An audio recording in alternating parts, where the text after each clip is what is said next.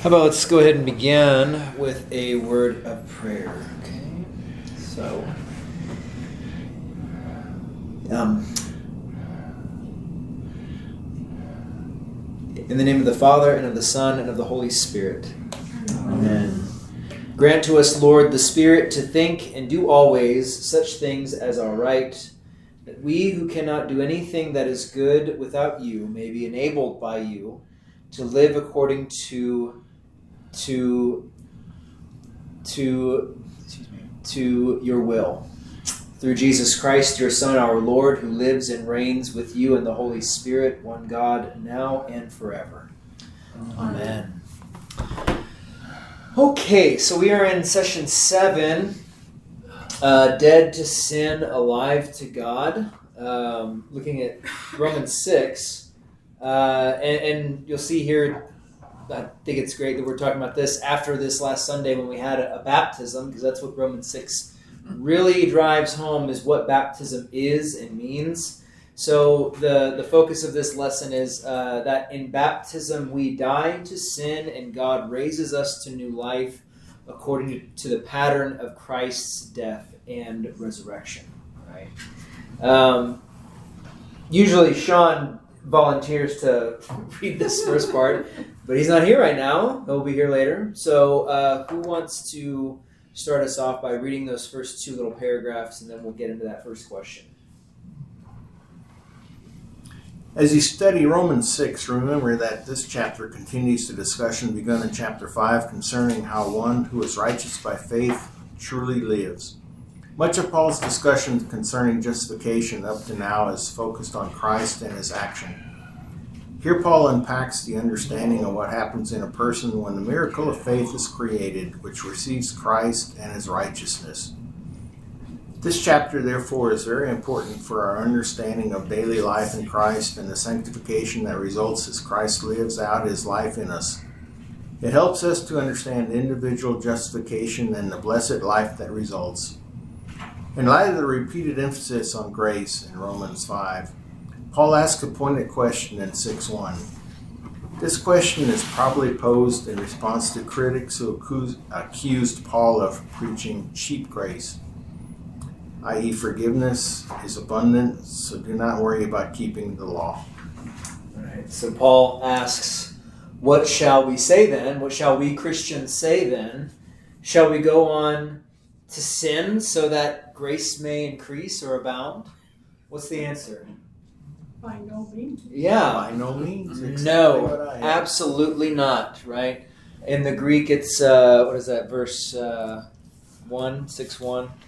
It's uh, me megan. Yeah, it's verse two. Me genoito. It's it's that's this Greek phrase for just absolute negation. Absolutely not.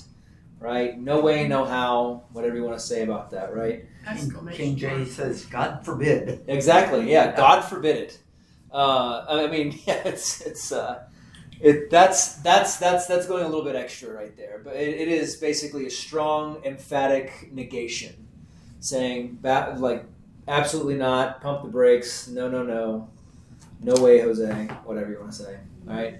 So, um, uh, and somebody asked why, and that that's kind of that's kind of the next. I think somebody asked this morning, well, why not? You know, and you probably can guess who that was. Tim Shade. Um, he, he loves being a contrarian, and I love it too. It's it's a good back and forth. But I mean, it begs another question from St. Paul, which is that next part. Unless y'all want to really focus on that one, the why not or certainly not. No, I mean it's pretty clear, but we'll get into why not, right? How can we Christians live in sin any longer? We died to sin. We can't live in sin any longer. Um. Okay. Well, I mean, we shouldn't. Yeah. Yeah, we, we shouldn't. Yeah, yeah. yeah, we should not. It's like, how can we do that? Right. How so.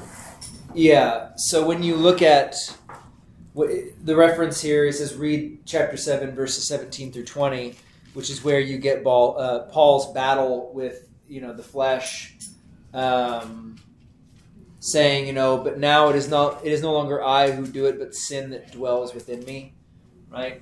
So it's like, shall we sin all the more? Shall we willfully go and find out sin to do because that's God? You know, it's like, well, where where sin, where the trespass is, Christ came in and His grace abounds all the more.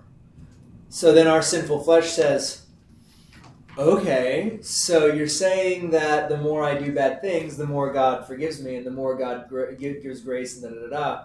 Just like, yeah, but you're missing the point. It's not know? a free pass to go and sin. Right, yeah. It's not a free pass to do whatever you want, to live according to the flesh and, and things like that.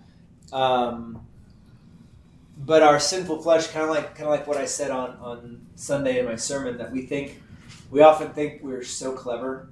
You know, it's like, well, God says one thing, and then all of a sudden we say, "Oh, so you're saying that that that that I can do whatever I want. You're saying that I don't have to worry about this. You're saying that I can just whatever." You know, we we use our logic to twist things and and get all you know perverse with God's word when He makes it absolutely clear.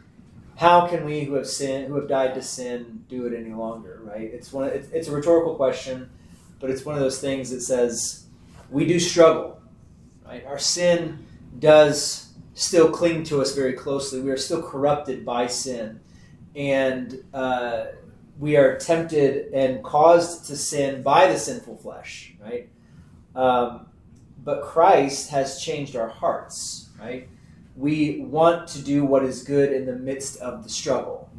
So just because you struggle as a Christian doesn't mean that you're a bad Christian. It just means that you're a Christian, really. It just means that you're you're living the life that a Christian lives, facing temptation, facing struggle against sin, and the only thing that is keeping you from indulging in the sin, whatever that might be, is Christ who now lives within you, right? By faith. Uh, and according to your baptism that you were baptized with into his grace. Do you agree that as Christians, we probably recognize our sins more than some other people, or acknowledge our sins more than some other people do? Absolutely. Because we are Christians? Yeah, and how could we not? Mhm. Right? How can we not when when we understand uh, when when we see things clearly because we trust God's word that it it is the truth of reality itself, how can we not become more aware of just how sinful we really are? I mean, we have God's law, which is very clear and concise and true and cutting, that when we examine the law and ourselves against it, how can we not find all kinds of little stuff that that we didn't even know was there because we didn't bother to look or because we didn't want to look, right? Uh, yeah. Not gonna look that way. yeah. So so it's one of those things like when we examine ourselves according to the law, of course we're going to see all kinds of little nooks and crannies because the light is shining in the dark places and exposing those things that we very generally did do that we shouldn't do, didn't do that we should do, right? Uh, and thought about or had desires about that we shouldn't have had thoughts about and desires about, right? And those sinful thoughts and desires are sinful. I don't want to mince any words about that, but we should understand that um, that alone does not that that alone should not drive us to despair, right? And that alone, because like let's say, I, I, I mean, someone who's recovering, repentance, a life of repentance can be seen on some level as someone who is recovering from a very strong uh, addiction, right? Um, and and not that not that like addicts are like ultra sinful more than anybody else or anything like that, but just to draw a parallel there, if you're struggling because you know you're um, recovering from having a drinking problem, having a drug problem, something like that. Even even now, you know, there's pornography addiction and things like that. uh, when you're recovering from these things, you're going to have the desire to indulge in those things again, and there's a struggle to uh, there's a struggle against that. That struggle itself does not mean that you're not on the right path. You are on the right path. That struggle is always going to be there. You know, sometimes it's going to be more strong than other times, but over time, it gets a little bit easier and easier, but it doesn't quite go away as altogether completely. You know, Right. the struggle's not a sin. It's if you give in to the struggle. Right. Yeah. Yeah. Sin, sin, like God said to Cain, is crouching at the door. Right. Um, so, but only by the power of God can we rule over it. But even then, it's never perfect, right? We're always falling into sin, and as some Christians like to say, backsliding. I don't know if I like that term, but you know, it's one of those things like you you indulge unwittingly. Sometimes you, I mean, the most common one that I know pastors like to use because it's very safe and kind of sanitized is that you know it's like you're driving down the road and you're not looking to get into a road rage incident, but someone cuts you off and all of a sudden you get angry, right? And you may say some things you shouldn't say, right? Uh, not that you sought out that day. You woke up in the morning like, mm, let me see, who can I cuss at tonight, uh, today, while I'm driving my car down the street? You know, I just can't wait for that moment. You're you're not seeking them out. You're like, hmm, that seems like a good person, you know. But it it sometimes happens, and and and in the sinful flesh, uh, sometimes just gets the better of us when we're not even uh, paying attention.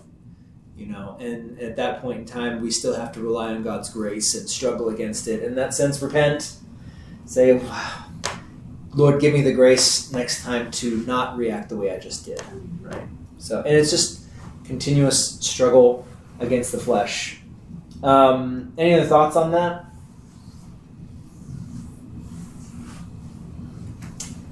No.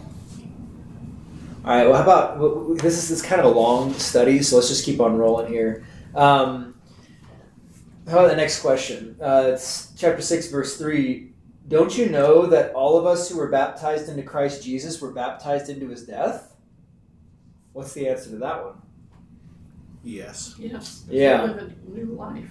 Yeah, don't you know? It's it's kind of like you know, uh, if someone's if someone's complaining, it's just like, man, summer in Fredericksburg is really hot and dry.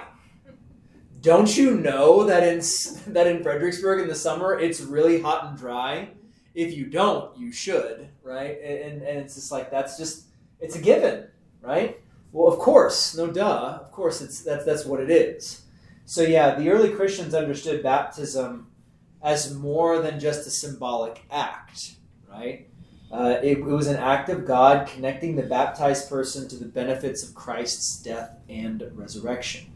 Um, and this was something that you needed to know, right? And you still, I, I think everybody should know this, but you know, to become a member of the church, you need to know these things to be uh, in good standing or whatever, to actually understand what it is God is doing in your life every single day. You need to know what baptism is and does?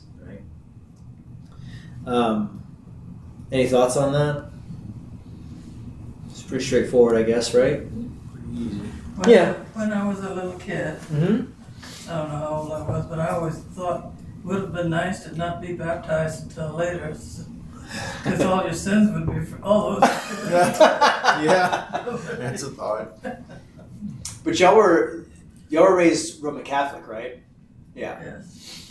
yeah. And and um, when was it that y'all became Oh, Lutheran again? My mother got us to the Lutheran church when I guess when I was about nine. Okay. Okay. And then we met this wonderful pastor later on in Missouri Synod in mm-hmm. Leavenworth, Kansas. There you go. He brought us. Yeah.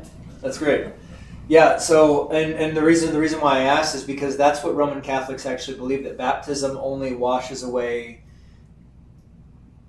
the original sin that you're born with. Right. Oh. I was hoping it would be all the sins I It'll be all of it. Yeah. So wait till you get a Retroactive. little older before you walk, right? there like an emperor or someone who wanted to wait until his deathbed to be baptized for that reason? Yeah, so he he could just kept wanting to like push it off, push it off until he was about to die and Do you then be baptized. Do you happen to know who that was? I think it. I think it might have been Constantine. An Honestly, emperor some oh, or was it the holy? Was was it the Emperor of Rome at some point in time, or just some emperor? I because I I wonder who it was because I know that you know Constantine. You've heard of Constantine the Great. Uh, he he wasn't baptized until right on his deathbed, which I thought was kind of odd. Uh, anyways, I, I wonder why. No, I don't think I really know. I don't think anybody really knows. Maybe there's maybe there's somebody out there that knows why. I don't know uh, yeah, that's, Well, that's kind of taking a big chance. Huge chance, man. Um, yeah, we'll talk more about the implications of baptism and all that stuff like that going on here. But uh, any other thoughts on that? Do you do you not know that all of us who were baptized into Christ Jesus were baptized into His death? I mean, this is like, yeah, it's a it's a no brainer. It should be a no brainer, but still, there are Christians who see it as, you know, uh, an outward response to an inward working of faith and things like that. We'll talk more about that as we go through this through through this. Okay. Uh, next part. As in chapter 5, Paul continues to describe the life that God gives in Christ by contrasting it with death. The key theological point of chapter 6, verses 1 through 11, is the fact that a Christian has died to sin through his union with Christ in baptism. Even though a Christian continues to sin due to the sinful nature, a Christian no longer lives under the bondage or dominating control of sin. So, read the first few words of Romans 6, verse 3, in view of parent to child discussions you've experienced over the years. Uh, what is Paul emphasizing by asking, Don't you know? So when he says, um, when he says, Do you not know that as many of us were baptized into Christ Jesus, we were baptized into his death? How is that akin to a parent child discussion? I was lost on that one. Really? Mm-hmm. Okay. It, it would be like me with a child. Let's let's say with one of my own children. If Charlotte didn't know any better, but if she did, we were on we were on our way back from our trip, and uh, we were staying in a hotel in DeSoto, and um, it's like just south of Dallas, and she had a pen. And she had a piece of paper. And she was just drawing on paper, you know, just like making little squiggly lines like that. But then before we left, we saw that she had drawn on the little bench that was there. And if she knew better, it's like we if she would have been able to have this discussion, be like, Charlotte, don't you know you're not supposed to draw on these things? Right? Don't you know you're not supposed to say no when it's time for bath time or something like that, you know? That's what I think he means by that. In that, We're expecting them to know. well, usually kids do know what's right, right? Um, especially when they do something wrong. usually they do know what's right. Usually, I mean, when you've told them often enough, don't do this or do this, and then they do the thing they shouldn't do. Don't you, I mean that, that's that's kind of the first thing that clicks in your mind, right? Don't you know you're not supposed to hit your brother, right? Don't you know that you're not supposed to spill your drink all over the floor because you're throwing a fit, you know? Don't you know that we don't scream when we're out at a restaurant or something like that? It's kind of a no-brainer thing again. Um, kids often know what's right, but they need affirmation. They need to be reminded of these things. And the Romans know what Paul is telling them, right? Don't you know? I mean, weren't you taught what baptism means, right? Weren't, weren't, how is it that you don't know this and yet you are part of the church, right? And it's like, well, no, yeah, you're right. We do know. We do know what you're talking about and we do know exactly what you mean, right? Um, the form of, you know, Paul's Paul's question anticipates a yes. Don't you know these things? Uh, yeah, yeah, I do. You're right. You know, uh, the form of the question points back to the earlier teaching in the faith, um, and that's that's how, uh, as, as part of church history, you it's really fascinating to see the early church and how they would bring people into the church. Um, you don't you don't know how they would do that typically. I mean, it, would, it depended on the region and where they were and di- different customs and things like that. But you don't know how somebody who was from the outside was was brought into into the congregation. Probably by an invitation. Well, yeah, yeah, you would you would probably know somebody and they'd be talking to you about it and things like that. But um, You couldn't just walk into church? No. Oh, didn't You have to be baptized. Yeah, so so what typically happened was you would have uh, you would have a process, and, and depending on where you were, it would change. Uh, you know, it's it's not like today where you just have churches on every corner and things like that. You would have house churches because um, they didn't really have a place to worship publicly and things like that. Sometimes it was because of persecution. Um, sometimes it was just because of circumstance. They didn't they didn't have a lot of money or things like that. Um, so most of the times it would be in the house church. And people people want to say well that's why we should have all house churches. It's like well take take it easy there because before they had to go to the house churches they were trying to do this stuff in the temple. You know they wanted the centralized place or they wanted a place where all people could come or most people could come or whatever but what happened would be that um, somebody who would want to join the church would have to go through a process, and depending on where you were, it changed. But typically, it would look like, um, uh, you know, they were very protective about what went on in the church. Not secretive, but protective. They didn't necessarily, especially during times of persecution, want just anybody coming in to see what was going on in, let's say, the service of the sacrament because what would happen would be if the Romans, whenever they decided to persecute the Christians, because it would usually happen on a whim uh, for political reasons or whatever, they would try and go after uh, the bishops, which would basically just be the pastors wherever they were in that particular location. So, like, that would be basically saying they'd go after the bishop, which means that they'd just like come after me.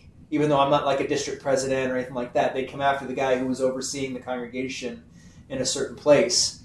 And they would try and take from them the holy things that they would use in the service, like uh, the chalice or the books or whatever they would use for uh, the Lord's Supper or something like that, the ceremonies. And so they had to be careful. They bring people in, and they'd have what was known as a catechumenate, catechumenate, uh, which would mean that people who are just being taught the faith, right?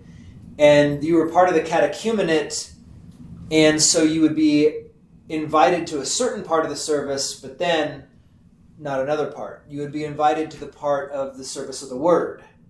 You would be invited to come and sit and hear the Word of God and hear uh, the preaching. But then, as soon as the service of the sacrament would take place, there would be what would be called a dismissal and all the catechumens, those who had not yet been baptized, would be dismissed, and only those who had been baptized and brought into the communal, uh, the communion, the communion fellowship of that church would stay behind, and then they would have the service of the sacrament. That's actually where you get the word mass from, because it stems from the Latin word for dismissal kind of an interesting point. So, anyways, you get you get that, and you have these people who would come in by the catechumenate, and they would come to church to be taught, and that's why church would last for such a long time, and that's why you have gospels like the Gospel of Matthew that's actually very catechetical in a way. It teaches the faith. It lets you know who Jesus is from the very beginning, uh, and you know what he has done, all the things he's taught. So as Jesus teaches throughout the Gospel of Matthew, you learn the faith. It's kind of an interesting thing. So, anyways, these people in the Roman Church probably went through something like that, and before they were baptized, they were taught exactly what baptism is and does. So, if they're sitting there learning and or hearing from Paul's um, correspondence here it's it should be a no brainer to them. They wouldn't be sitting there if they didn't know what baptism was, and they'd be fully understanding exactly what he's trying to say. Yeah, does that kind of make sense? Mhm. Okay. Any thoughts, questions on that? Well, father, children, you know, always. What came to my mind was my uh, dad talking to my brother. Of course, my brother, he wasn't the brightest bulb in the place, but, uh, you know, and he would use that. I always sounded a little derogatory, like, you know, don't you know? That's kind of like calling him stupid. No, sure, yeah. So I wouldn't, I tended not to.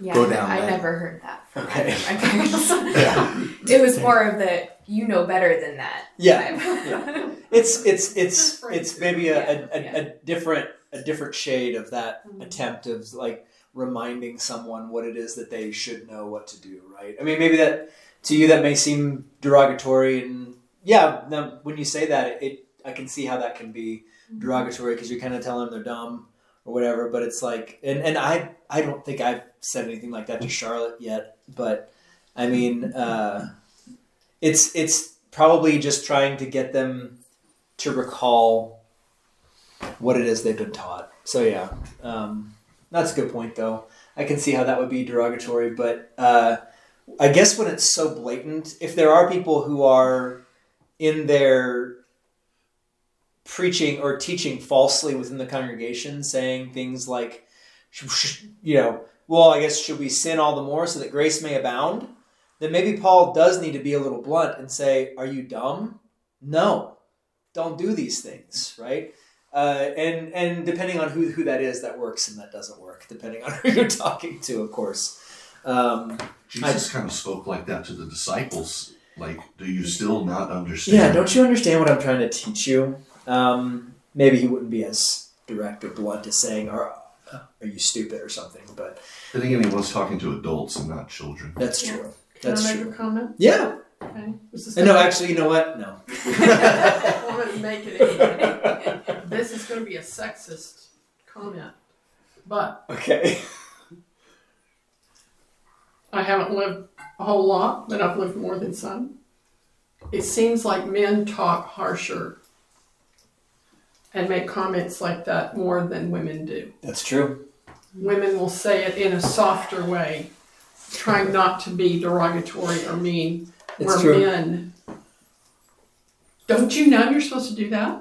Well, I can't get through to them unless I talk to them that way. Mm. It seems like men are harsher with statements like that than Um, females are. Yeah, and I agree. I don't. Uh, yeah, and and I don't. And do you do you think that that's a good thing or a bad thing? I think it depends on who you're talking to. Okay. I think males receive it better Mm-hmm. than females do. Mm-hmm. Females, when they are um, approached like that, are more hurt. Mm-hmm. Where males, if they hear that, it's it's almost like a challenge Mm-hmm. or Mm-hmm. Yes. it may I'm- be I'm- sexist, but I think No, that's, that's the no, way it is. no. There's nothing wrong, and, and you know, to, Men to and women are different. to say something is sexist, it's like, well, depending on how you say, or depending on what you're saying, I, I guess you're right. But there's nothing.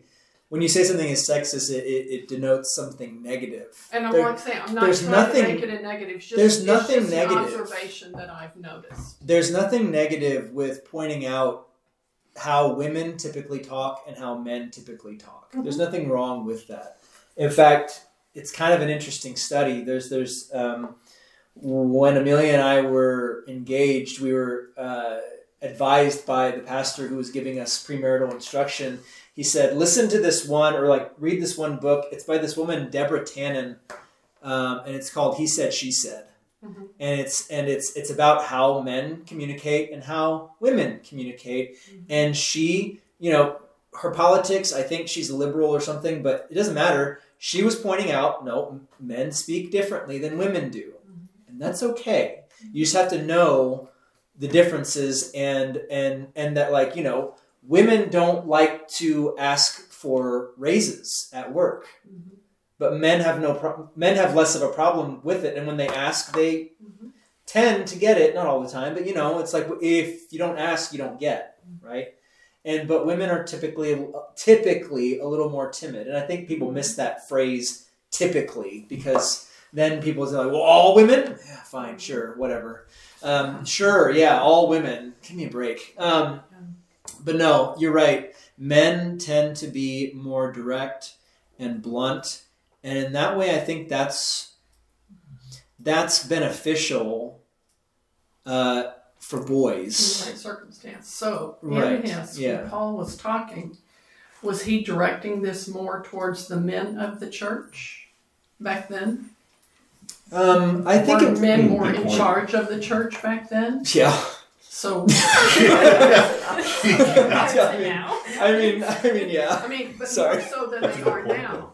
I mean, back Yeah. then, women just probably just went to church and didn't talk a whole lot. Okay. Well, I mean, St. Paul says as much in Yeah, in That's Tim- I'm saying. in So when Timothy he's and making First his Corinthians and comments, whatnot, right? Don't you know he's talking male to male? Yeah, I mean, I think well, yeah, because because he there was the expectation that I think has been lost today that you know he's saying you know women should learn from their husbands Mhm.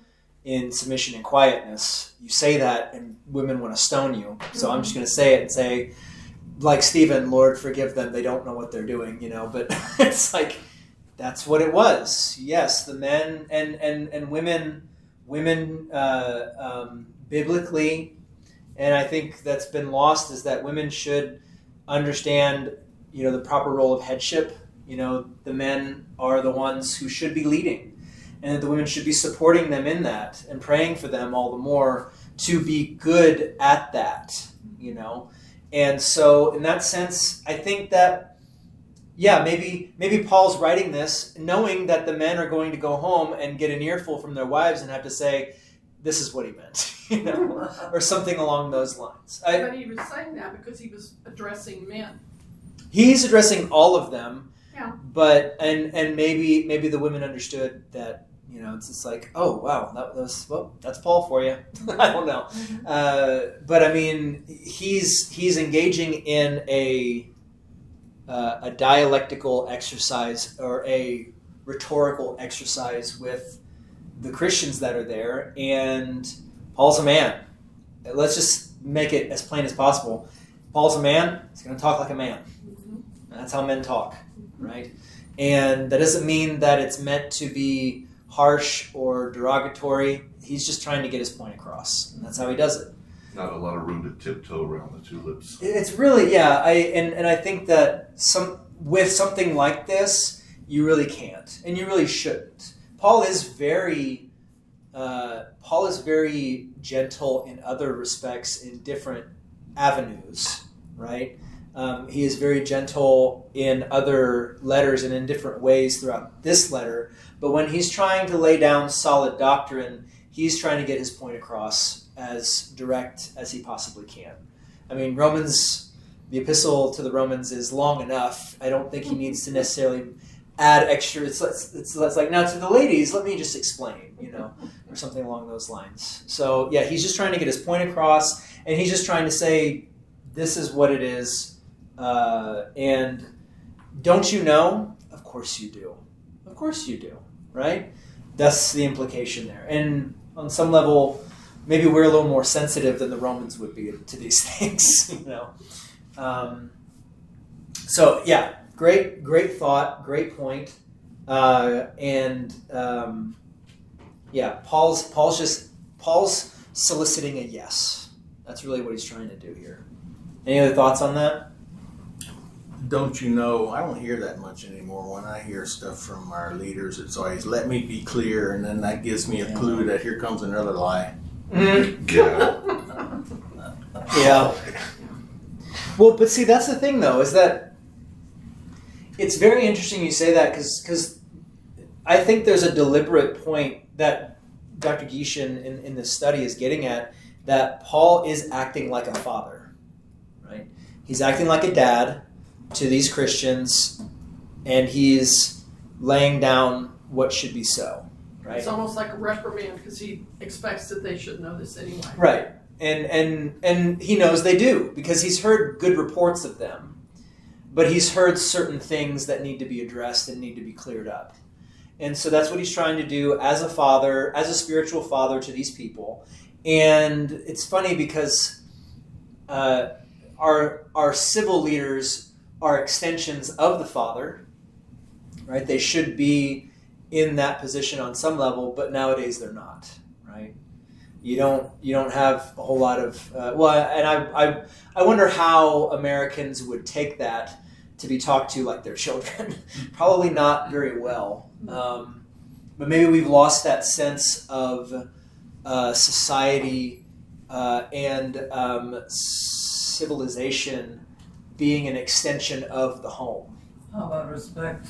Lost a lot of respect. Yeah. I was gonna say. Well, we've lost a lot of respect. I think because there's just a lot. There's just a lot of problems in the governmental sphere because um, they've lost sight of the fact that they are extensions of the father and the mother. Right. That in our small catechism we know that uh, when you see the fifth commandment, uh, when you you you shall you shall honor your father and your mother.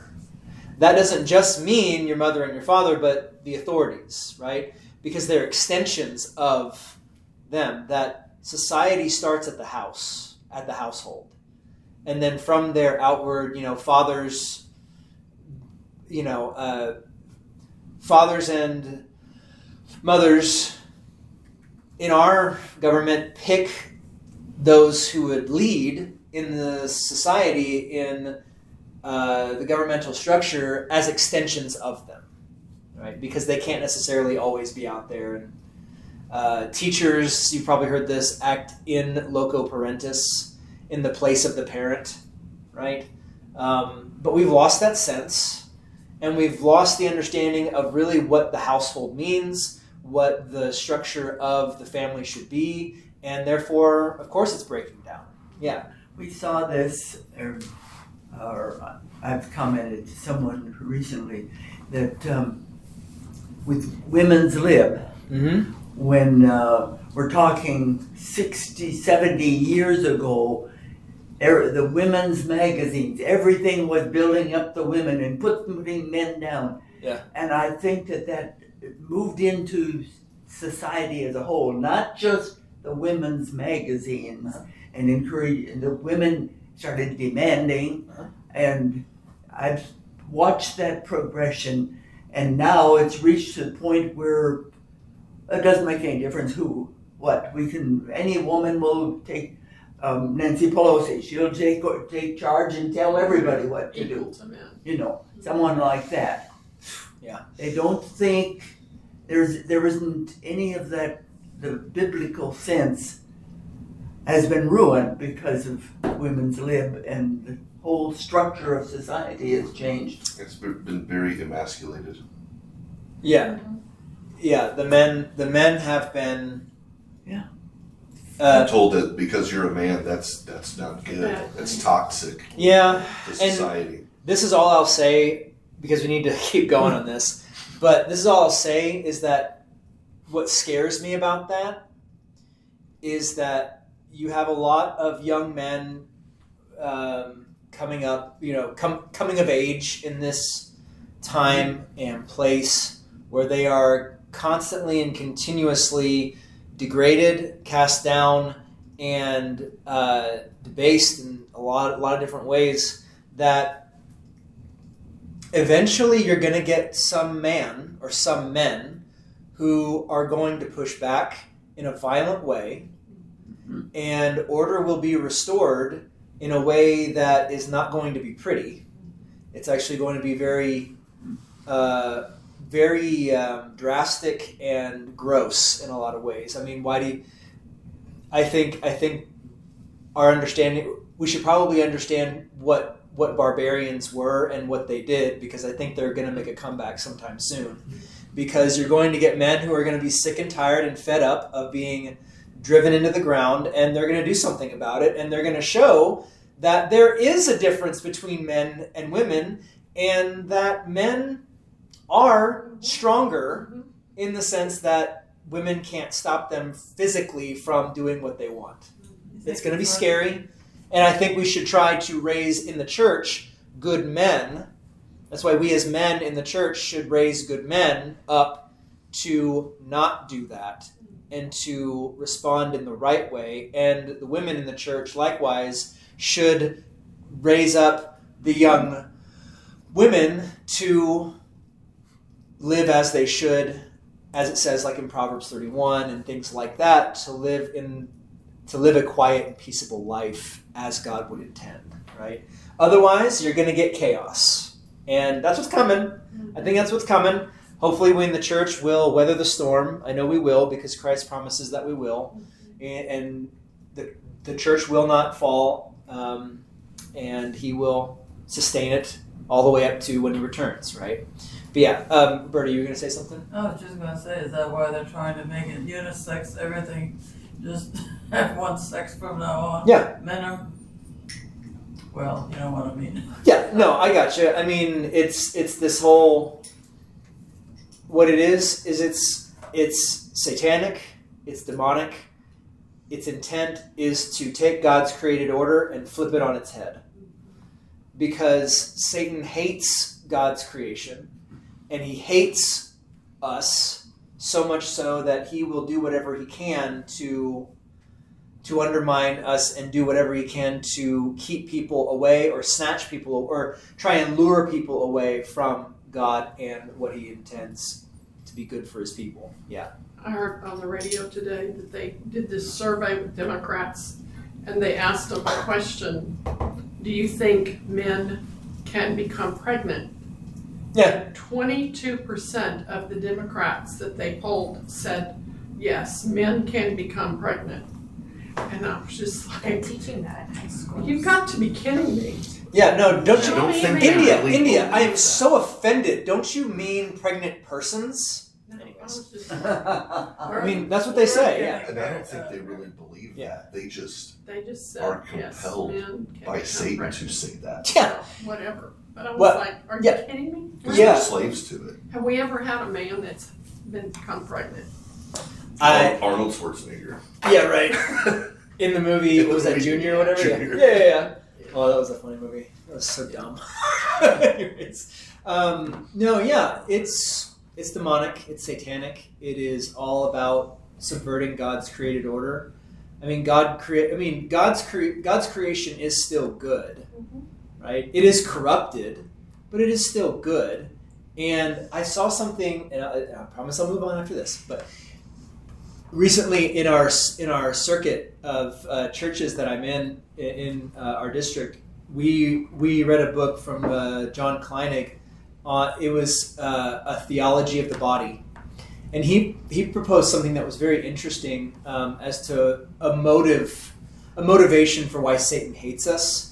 It's apocryphal, so just I'll throw that out there. It's apocryphal, but he he says in in the Wisdom of Solomon, which is an apocryphal book, um, it was posited that Satan saw what man could do, or Satan saw the good gift that God gave man to reproduce, and he scorned him for it. And so, in some sense, Dr. Kleinig made the theory that one of the reasons why Satan hates mankind is because we can actually reproduce, and God has given us the ability to have a way to bring about new souls within this world, and Satan can't do that. Satan can't bring about more demons for his own purposes. And that may be a, a motivation on some level, maybe. I mean, it's kind of fun to think about. I, I thought that was just fascinating because look at all the attempts to kill children, kill children in the womb, to castrate boys, to mutilate girls, to change that, to to induce all these things within them nowadays. Um, I mean, there are girls who were deceived into trying to transition into becoming boys, and now they have been so damaged that it's not even repairable. They may never, in fact, there's a, the very much likelihood that they are never going to be able to have their own children.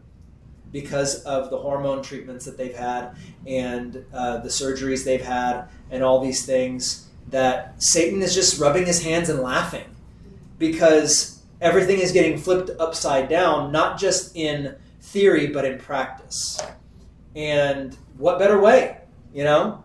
So and and what what better way to keep there from being the possibility of new souls that could belong to Christ than something like that. It's absolutely diabolical. It gets my blood boiling um, because I think to myself, you know, what if they try to do that to my kids? Oof. well, that's neither here nor there right now, but um, maybe it could be someday, and hopefully God will give me the wisdom to deal with it as it comes. So, anyways, um, yeah, no, you know, Satan wants to flip it on its head for sure. Um, I love these discussions; they're great.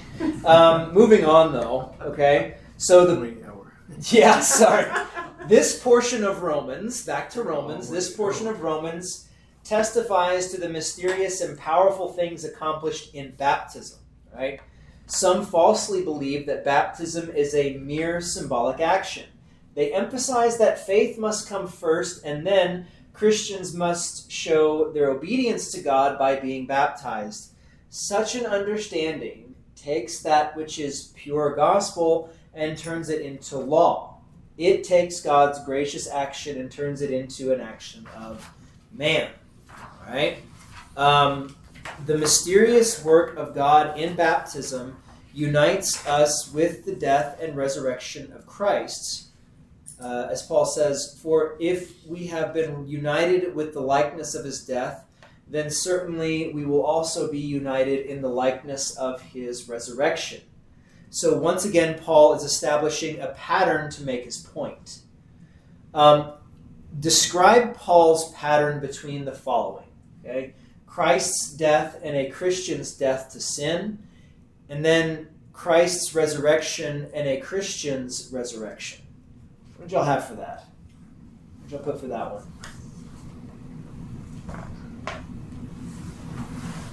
Christ's death, Christ gave, Christians' death, Christians receive. Hmm. Christ's resurrection in the past, Christians' resurrection in the future. That's great. Yeah, I like that. That's almost what I had, something very similar. just Very sort of a nice. little different, Yeah. Anybody else have something for that? I honestly skipped that question. I did too. Yeah, it's kind. of, Yeah, I'm It's like it it's so obvious. so Yeah. obvious. I kind of, it's like, it's kind of just stating it right there. right, I was like, the question is the answer. Right. But Christ died and was resurrected to live with God. When we're baptized, we're washed clean of sin, like when He died, so that we can live with God. When we leave the leave this earth, Right. What's what's the like end? He said. Yeah. What's the end to sin? How can Death. you? Yeah, it's death. Death. Right. The end of sin is death. In your baptism, mm-hmm. you die. Mm-hmm. Right. You die, and then you're raised to new life. Mm-hmm. Right. Uh, because Christ died and was raised to new life. Yeah. So. Um, uh, I think I think it's very it, it's it's it's important to look at the word likeness. Um, Paul uses it to emphasize that we share in the reality, the present reality of Christ's death and resurrection through baptism, even though we weren't literally crucified, even though we didn't literally die, right? We are still connected in that way because God's word says so, and because it is testified uh, in the Word and uh, throughout all of the church history, right? Um, so, let me see if I can add anything to this. Um, Can I say something? Please, yeah. So when we were leaving church this past Sunday, Yes. we were talking about the baptism, Mhm. and I said, "This is her birthday. It's her birthday with Christ." Right. And so she's going to celebrate her birthday with Christ because this is when she's born again with Christ. Right. So this is her bir- another birthday that she has. Yeah. Yeah, it is. Um, we celebrated Charlotte's baptismal birthday.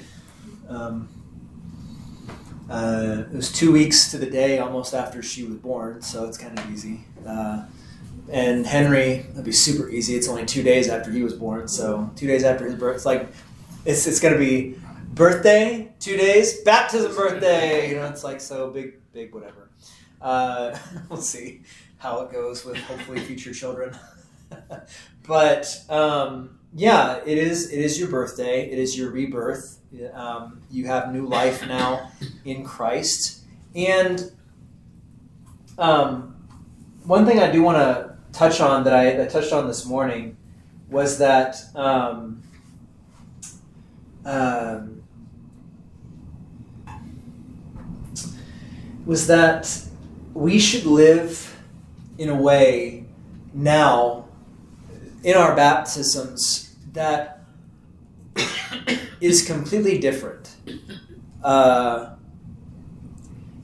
and I think, and you've heard me emphasize this before, um, and I'm going to keep on emphasizing it because I think it's really, really lacking in our day and age and in our church body is what it really means to actually live out a life of as as one who is baptized. What does that really look like to live a life of the baptized? Um, not in a legalistic sense, but in just say like, well, there is a practical aspect to this now, right? That um, when Jesus says, "Go and do likewise," what does that look like? Um, and our context is different from previous contexts. It's going to be different from the future context that some people might have. But I want us to really start thinking about what does that really look like to live the baptized life, and the something that I I um, listened to last night. I was listening to a podcast last night. By the way, my um, my wife and kids are out of town right now, so I've, you know, I've got some time to think a little bit.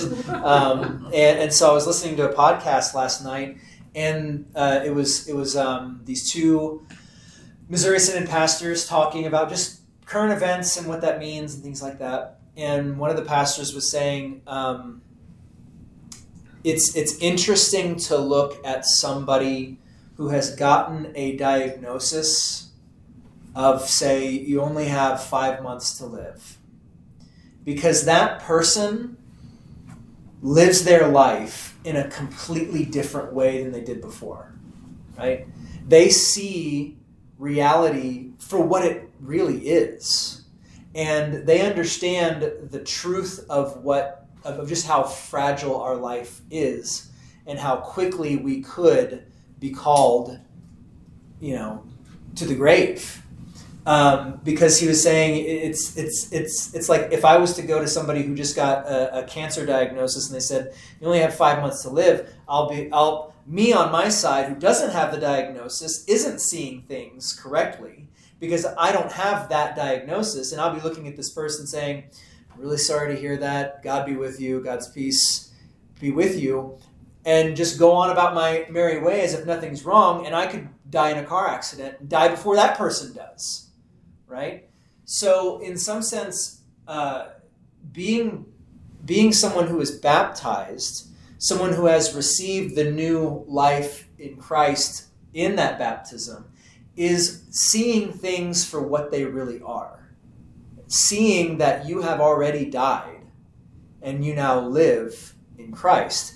Because, believe it or not, you have a diagnosis. We all have a diagnosis. It's a terminal diagnosis, and your diagnosis is sin. You're not going to recover from this. You will die from it, right? Unless Christ comes back. But you will die from it. And knowing that should help you to live a life of gratitude, thankfulness, and praise to God for every day that you do have.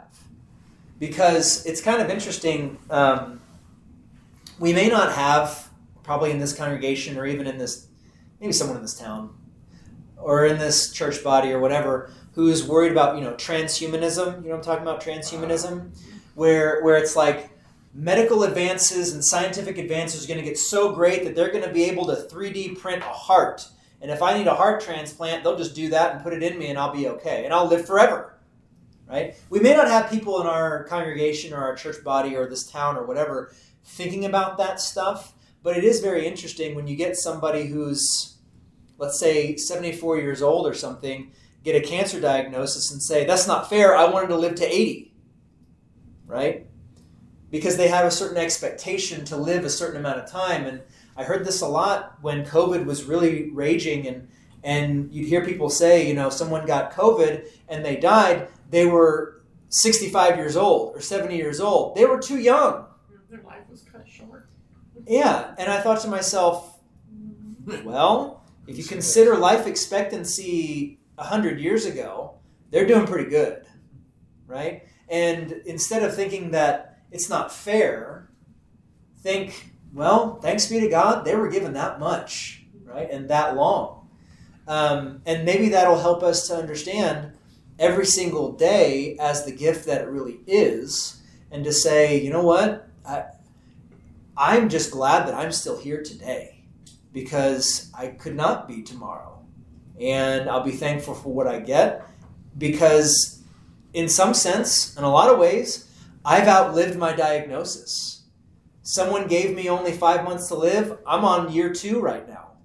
And even those people who outlive their diagnosis still live that way, saying, They told me I was going to die in six months.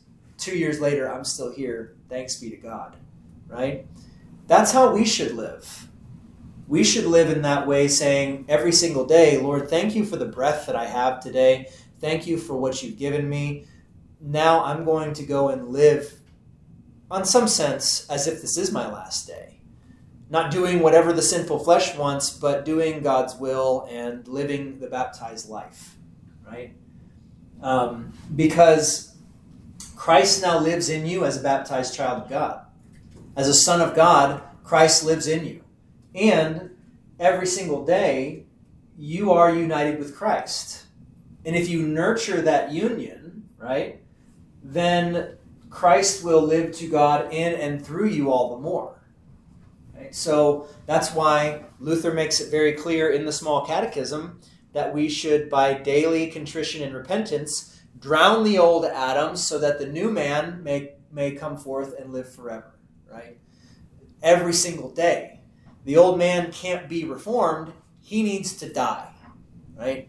And I'll share a funny little story here. Bef- before my family went out of town to go spend time with um, my parents to kind of cheer things up a little bit and things like that because the kids always bring joy. Um, uh, I was told I, I made a confession to Amelia that earlier this year and maybe in years past or whatever, some sometimes like you know I I, I gained some weight, and uh, I told her that sometimes when she sent me to HEB not every time, but sometimes I would go down the little snack aisle and I would get uh, the uh, the single package of a double decker uh, uh, of a double decker oatmeal cream pie. Man, it was good. And I told her that I would do that, and I said I made this confess. I was, I was like, "That's what I did." Uh, I did it more than once. It was not great. Uh, and and and she was and she was like, that's why that that's part of the reason why you were gaining so much weight. And I was like, yeah, stress or whatever. I just wanted, you know, I got a sweet tooth or something. And and um, she said, so basically, your old Adam is a fat kid. And I said, yeah, I guess he is. And you know how I say that the old Adam is a good swimmer? You're supposed to drown him every day, but he keeps he's a, he's a good swimmer. He keeps swimming. I said my old Adam is only a good swimmer because he's buoyant. He's floater. You know, he just does the dead man float, and he just kind of stays afloat. You know. Uh, but we all have these things, right? We all have these temptations, these these things that need to be drowned and die, right? Uh, so that the new man may come forth, whatever that may be, fat kid, you know, angry kid, whatever, uh, whatever that may be. not to bring to church on Sunday. Yeah. Retreat, right? Yeah, yeah, yeah, yeah. No, I'm I'm doing a lot better with it. So, um, you know, I'm drowning that old Adam. Um, but anyway, so we should live uh, every single day, you know, as as Luther says, based on Romans six four, um, that uh, we were buried with with Jesus, right, through baptism into death. That just as Christ was raised from the dead by the glory of the Father, even so we also should walk in newness of life. That we actually do things. We don't just stand still. We actually go and do, right? Um, and sometimes that means struggling. Sometimes that means going forth and doing. And, you know, it, it just depends on the day. That's why we need to learn uh, wisdom uh, and so on and so forth. But um, Christ is the new man that is in us, who lives through us, who radically changes who we are and daily lives to God, right? Yeah. I'll tell you afterwards. As I was growing up, Mm-hmm. I didn't hear that the emphasis on baptism or living that way. I didn't, and uh, as an adult, I had to do some searching to Mm. find out what day I was baptized. I Mhm. had no idea. Yeah. Then, when I started uh, uh, uh, my training uh, in uh, at Seward, and then go, teaching school, I've realized uh, it, how ba- important baptism was. And we talked to uh, my first graders about that, Mhm. and it took on more meaning for me because for me it was just something that happened, Mm-hmm. and it di- didn't. I didn't hear that teaching. Now in confirmation, I had to study those verses, but that uh, Right. that was done. Yeah. Yeah. So, and I don't didn't see it in the church at, at large. I think that the focus on baptism has really uh, changed in the last what thirty years. Yeah, I think there's there's become there's kind of a renaissance, if you will. Mhm. There's been this rebirth of um, understanding why we do what we do, and the and the scriptural motivation for it, and because because I think that we've seen we've seen the fruits of just kind of the and not that anybody was being uh, deliberately wicked in in de-emphasizing these things, but there there may have been uh, focus on other places or for whatever reason. We all have our every generation has a blind spot. You know, I've got my blind spots, and you don't really know what they are until after you get through. You know, you know, Heinz. You can. I think what was it? I, I saw. I saw a quote recently. It was Soren Kierkegaard who said. Um, you can only learn by looking at the past, but you can only live by going forward. You know. So every time you learn something, it's it's because of what's come before, and you just have to take what's come before you and apply it going forward, right? So we as Christians try and do that, and I think, like I said, there's been a renaissance in saying, well, what has been a blind spot? What what do we need to do now? Where where's the source of what we should look at to try and I don't know um, remedy some something depending on what it is, and I think that's where you see uh, a big re-emphasis on the small catechism, catechesis. I mean, they put the small catechism in everything in Concordia Publishing House. It's in our, it's in the Treasury Daily Prayer. It's in our hymnal. You know, it's in the Bibles. It's in everywhere because there's been this re-emphasis on uh, the small catechism uh, because it just it really does give you the basics from Scripture of what you really need to know as a good starting point and something you need to re re-examine and keep going back and over and over and over again. It's not something you just go through as a teenager That's right. you can start going to communion. That's right. It is it is a life manual. Yeah. It is it is I mean if people want to say teach me how to pray, I'd be like, well, where's a small catechism? You know, what should I do every, how should I pray every day? Where's a small catechism? Here. This is what you do in the morning. You get up and you bless yourself with the holy cross. You make the sign of the cross and you say in the name of the Father and of the Son and of the Holy Spirit, remember your baptism. By doing that, you also remember, you know, the Apostles' Creed. You say the Lord's Prayer, and then, and then the morning prayer. start there, and then branch out if you'd like. But start there, um, and do make the habit. Do the habit of doing this every single day and every single night. You know, we went through this with Pastor Weedon's book, uh, "Thank, Praise, Serve, and Obey," kind of a structural life for piety, and and really all he was saying was was what the Small Catechism says. I, it's really that simple, and Luther was right when he said, you know, if there are there are people who think they can just go through it once and they know it all and they don't need to look at it ever again. And he's like, I need to see it every single day. He's like, every single day I get up and I say the catechism, and by that he he means that he recites his Ten Commandments, he says the Apostles' Creed, he says the Lord's Prayer, and then he says other prayers after that. You know, but he he goes through those first three parts of the catechism to remind him of what it is his focus should be for the day. Yeah. So yeah, and you know what? I think we're starting to see. I see.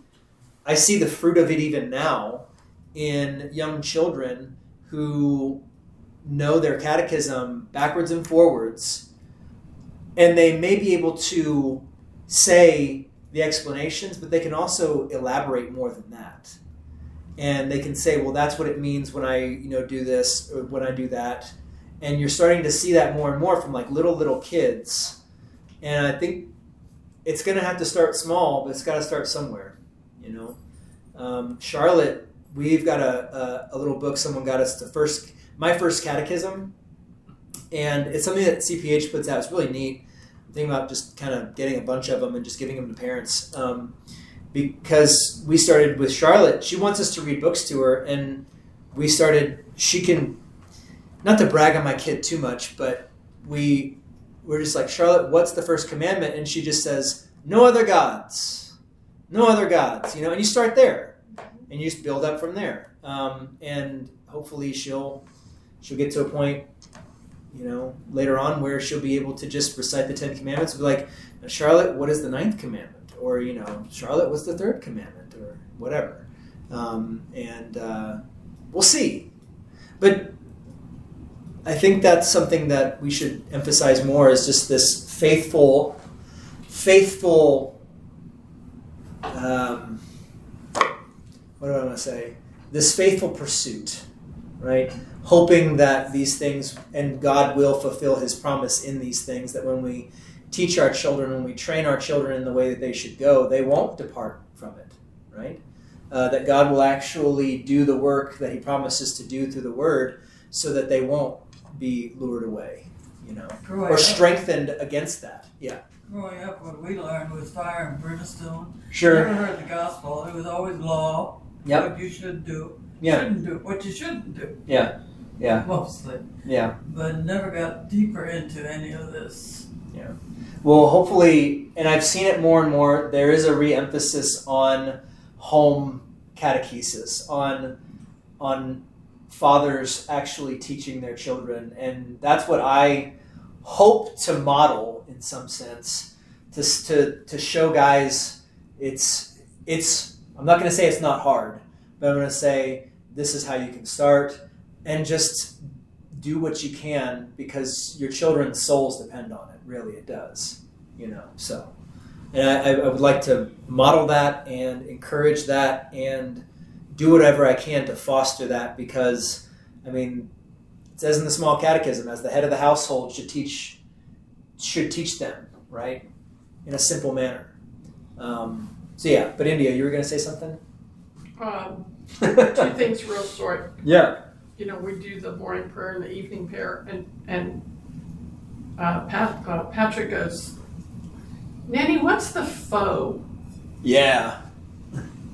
The evil foe. And I said, Well, what do you think it is? He said, Is it the devil? I said, Yeah, it is. Yeah. The evil foe. Yep. And then um, this was off the topic, but did you hear about that pastor? This was August first. It, he was it was in like Georgia, someplace over there. He got sick or something, and he was like 35, and he died.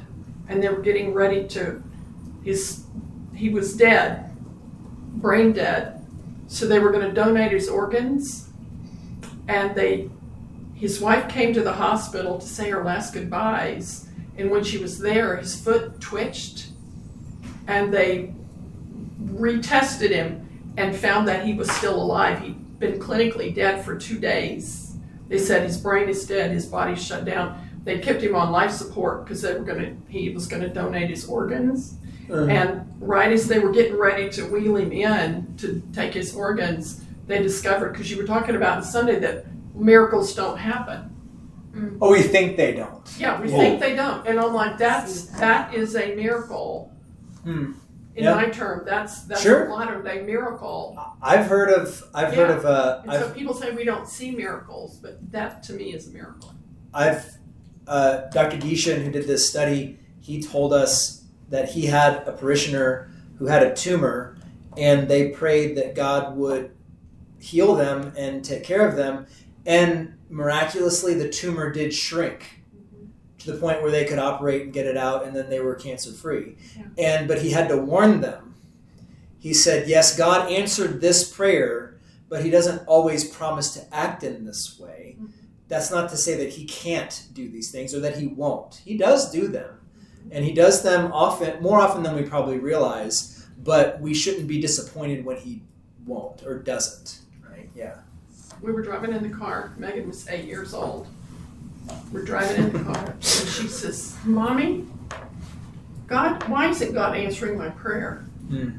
And I said, "What do you mean?" She goes, "I've been praying for something over and over and over, To strike my brother dead, right? and it just doesn't come true." And I said, "Well, Megan, have you ever thought maybe the answer is no, that you're not supposed to have it?" uh-huh. Yeah. And she's like, Sure. Hmm. "Well, I didn't think about that." Yeah, yeah. Because, you know, it says pray for what you want, and you're going to get it. You know, and I'm like, well, maybe you shouldn't have that. That's just because you pray for it and you want it doesn't mean you're going to get it. Right. It might not be the best thing for you. Right. But just think, you know, he is answering. He's saying no. Yeah. It's like, hmm, think about that. And that is that is also part of the baptized life, you know, praying and understanding what it means when prayers are answered or when they're not, um, and knowing that we should pray continuously and without ceasing, and, and continuing to go to God, our Father, because we are His dear children, right? Um, yeah, and we never stop being children in that sense, right? So, um, and children need discipline, children need structure, so why not structure your prayer life in such a way, starting with how the small catechism says to do it? It's a good way to do it? Um, all right, let's let's let's move on. Um, reflect on your own baptism. When were you baptized, and what happened in this sacred act of God? First of all, who in here was baptized as a baby? So everybody. Everybody. So you don't quite remember your baptism, but that's not the question. Reflect on it. What happened in your baptism, even though you don't remember it? What happened? Became a child of God. Right? What else? Anything else? Died to sin. Mm-hmm. Yeah, you're di- you've died to sin and now you live to God. Anything else? It's a new birthday with Mhm. Yeah. I mean, I, I, I some in this this morning. Uh, I think the only person in in here who was baptized later on in life was Alice because she was uh, with you know um, a kind of a non-denom or like a Baptist kind of church, and um, and she said that she she remembers it. And I told her I said I sometimes I sometimes not all the time but rarely I feel kind of jealous of people who can remember when they were baptized because it is such a momentous occasion. Uh, but then I have to remind myself that it's not. It doesn't degrade or diminish what has been what happened in my baptism or anybody else's baptism that have been baptized as babies. Um, I simply said I, I was baptized on December twelfth, nineteen eighty six. I think I got that date right. I know it was December nineteen eighty six. Uh, everything, and I said that everything that God's word says happens in baptism happened to me when I was about two weeks old, right? And that's really all there is to it. It's it's a beautiful thing that even God will do such things for for the infants, right? Uh, any other thoughts on that before we move on here? In October, I got to go back to Houston for a while and I was visiting all these places that were involved in my growing younger years. Yes. And I actually got to go in the church where I was baptized, and I had not been in that church. For probably, you know, 60 some odd years, you know. And um, it was very emotional for me to be there. It was really something. That church had not changed one iota. And it was exactly as I remember it. And it was really special for me to be there. It's really nice when that happens, isn't it? Yeah. When a church, not not that churches shouldn't change. I mean, ch- change happens in the church gradually over time Mhm. for legitimate reasons and things like that. But I mean, when uh, what like if the carpet changes, that I mean, what are you gonna do about that? But it's like when when it all is pretty much the same.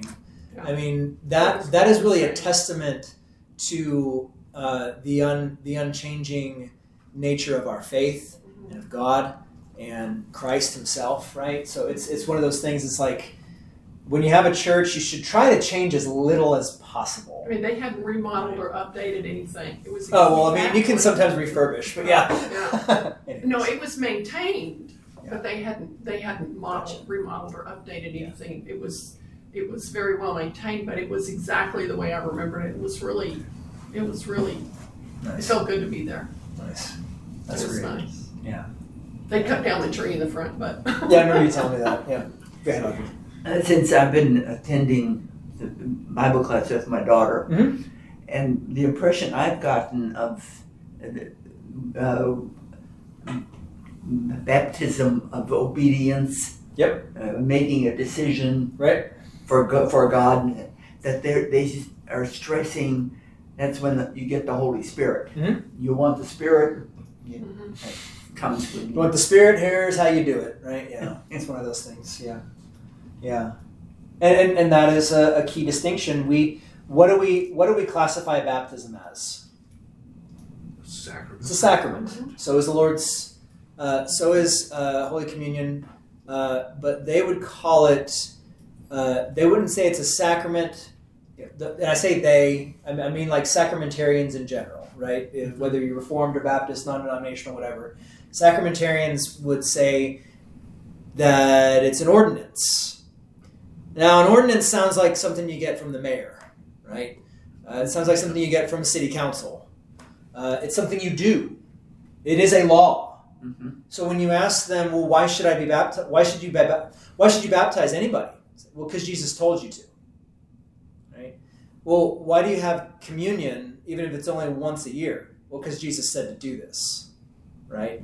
Uh, but and we would say, yeah, that's only half the picture, because we would say that it is there's a command and a promise tied to these things that we are commanded to baptize, we are commanded to remember what Christ has done for us in the eating and the drinking of his body and his blood, because there's a promise attached to these things. The promise of forgiveness of sins and life everlasting, right? And a strengthening of your faith, things like that. So, um, yeah, we would only half agree with the ordinance part, right? Yeah. Um, yes, and then we got to move on. Go ahead. I know 30, 40 years ago, there was a big movement or whatever to be a born again Christian. Oh, Right. You need to be a born again Christian, you know. Right. And when you do that, you need to go and be baptized again. Right. Because you didn't remember it when you were baptized as a baby, so you Right. need to be baptized again. And I was like, you've been baptized once, you don't need to be baptized again. You know, oh yes, you do, because you have to, you have to acknowledge, accept Christ, and then you need to be baptized. And I'm like, you know, so you can be born again. And I'm like, I don't need to be born again. I'm already there. Yeah. like, It's a fundamentally different understanding. It is. thing. It is. It is two completely different ways of viewing. Yeah. Something. Um, They obviously don't agree or read or confess the Nicene Creed. yeah. Well, typically, yes, that's true. The you know churches that are sacramentarian typically do not confess the creeds, um, and for and for various reasons. For, for, for various reasons, they they typically shun or shy away from anything that is too Uh, Catholic. yeah, Catholic. yeah, quote unquote Catholic, um, something that is too regimented or structured or something like that. Um, for various reasons that we can't get into right now. But yeah, and my my mom went through that actually because she was a Baptist, uh, and she was baptized when she was like eight years old or so, and because she was at some little like summer camp thing at church, and one of the teachers asked her, "It's like Debbie, do you believe? Do you do you love Jesus? Yeah. Do you love? Do you believe that He died for your sins? Yeah." And asked her a few more questions, and then and then eventually it led to, "Do you want to be baptized?" Yeah. And so she got baptized there at the church, and then she went home and said, "Mom, I got baptized today." And my grandmother was furious, you know, because she was like, "You don't know what you're doing. You're not old enough to know." Da da da da, right?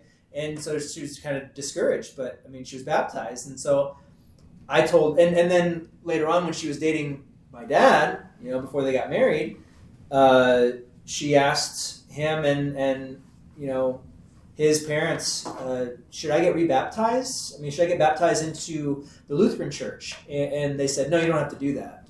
And that's that's the explanation she gave to me. And I, would like to be charitable to my grandparents in saying maybe they said we we don't do that here. You don't need to do that, right? And thinking that there was no further explanation needed. And so I told her after I started getting into more uh, theology and whatnot. I said, yeah, mom, you were baptized once, and that's That's all you need. that's all. That's really all you need. Um, you're baptized in the name of the Father and of the Son and of the Holy Spirit, right? She's like, yeah. Said, okay. No need for another one. And, and and I've seen I've seen kids come out of youth group, um, and, you know, kids that I that I uh, dealt with as as an adult leader, um, who go off to college and they get involved with like Campus Crusade or um, some sort of sacramentarian uh, group, and they and they're told, well, you were a baby, you couldn't make your parents made that decision for you. Now you have to make the decision for yourself. Now you need to get rebaptized, and you know I, I would see it, and this is probably probably what has contributed to me staying off of Facebook, but I see that sort of stuff and I want so bad to address it. And sometimes I did and sometimes I didn't. But sometimes I did, and I tried to be as gentle as possible by saying, you know, because they would say things like, I was baptized in the Lutheran church. And I'd say, no, no, you were baptized into the Christian church. I mean, whether it was Lutheran or Baptist or whatever, you were still baptized and it's valid. It's, it's, it's a true baptism. You're not baptized into a faith. You're baptized. You're into not God's baptized family. into a specific local church. Yeah. Like I'm baptized only into Resurrection Lutheran Church, Fredericksburg, Texas. You know, 2215 North Llano Street, whatever. You know, it's like that's kind of ridiculous. You're baptized into the the universal church, You're not baptized into a denomination. right? Into a denomination. You're baptized into the universal church, and and I was just like, uh, and it was really sad because there was one instance where this one girl got rebaptized, quote unquote, and her mom was even saying on Facebook, it's like, "Oh, I'm so I'm so happy for you today," and I was just like, "Oh, what are you doing? Don't do this to me!" Oh my goodness! It's like, Mom, stop it! Don't don't encourage these things. Ah, I don't know. People ask sometimes, like, "Well, if they get rebaptized, then what does that mean?" And I I hate to burst bubbles, but I pretty much just say it means that they got wet. I mean, it. I mean, really, Doesn't really it really it really isn't anything. Worst case scenario, you could say they they've denied God's work in what He's already done for them. And either way you slice it, it's just sad. It's like they're trying to take credit for joining God's family.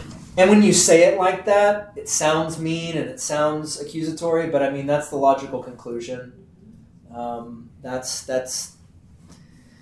It's one of those things. It's like, like it said before, it takes it out of the realm of gospel and into the realm of law, right? And we don't want to do that, especially with a gift of God. It's like basically saying, it's basically like being given. it's like being given a Christmas gift picking it up from under the tree and saying, I'm so glad that I picked up this gift and now I'm going to unwrap it. You know, it's like, well, don't forget who gave it to you? That sort of thing. It's it's it's a it's just a reorienting and not in the good way of what is actually happening. So, well, let's look and see that how you know what it is that happens. Three significant points. What happens when we are united with Christ in baptism, right? So these verses in chapter six, uh, assert three significant points about what happens when we are united with Christ in baptism. First, as the key theological point of chapter 6, verse 1 through 11 states, our sinful nature, the old man, is executed so that it no longer enslaves us to sin, as we read in chapter 6, verse 6. For this truth we know that our old man was crucified in order that the body of sin be destroyed, with the result that it no longer enslaves us to sin. Through baptism, we are united to the reality of Christ's crucifixion when he took upon himself our sin, was executed, and then triumphed over sin and death. Okay? Second, um, excuse me, second, um, individual justification is accomplished in baptism as we read in chapter 6 verse 7 for the one who died has been or that is justified from sin the perfect passive verb in this context indicates more than a forensic just a forensic declaration as stressed with universal justification through union with Christ we actually possess God's righteousness this is called this is called um, this is called imputed uh, imputed righteousness. Our sinful old man is crucified in Christ, and a righteous new man comes alive, that is Christ's is in us.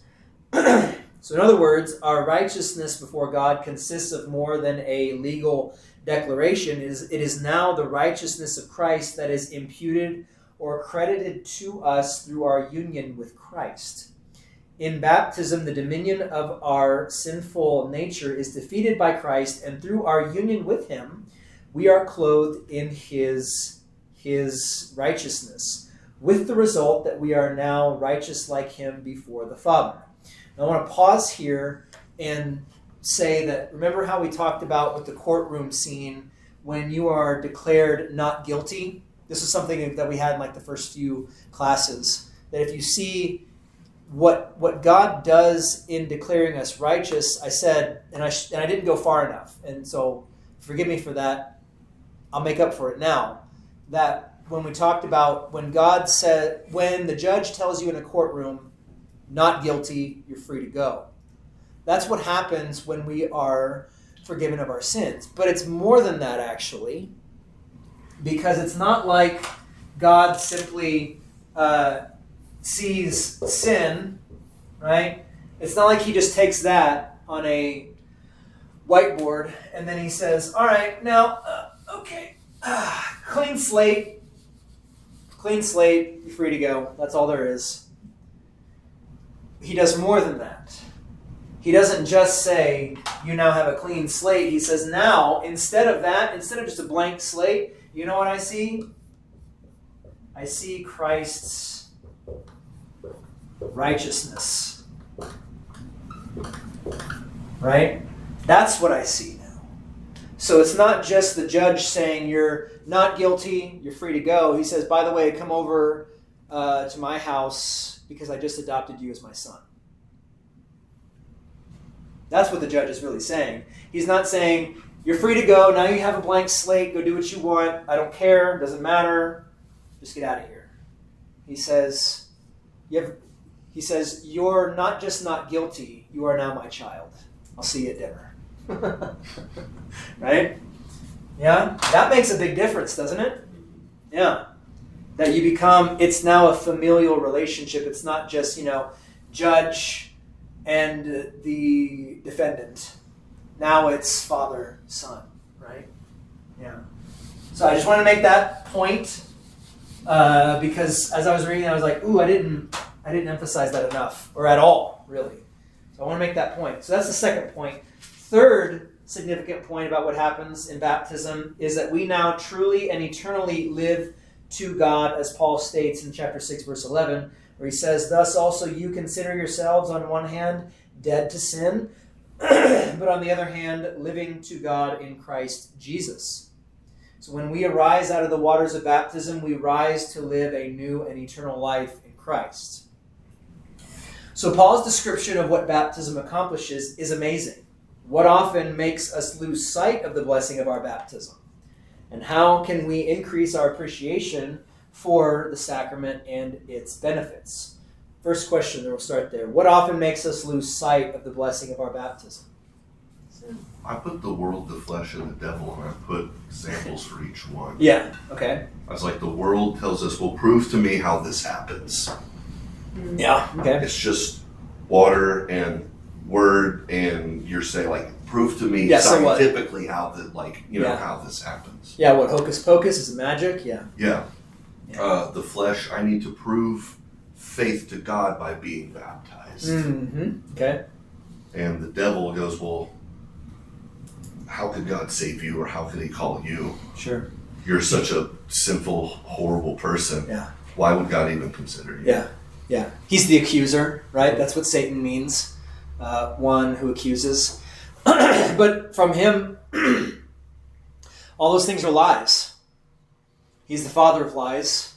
All those things flow from him. I mean, but Luther did talk about the unholy trinity, the sin, um, the world, the flesh, and, or yeah, depending on the order you want, the world, the flesh, and the devil. Right? That's the unholy trinity.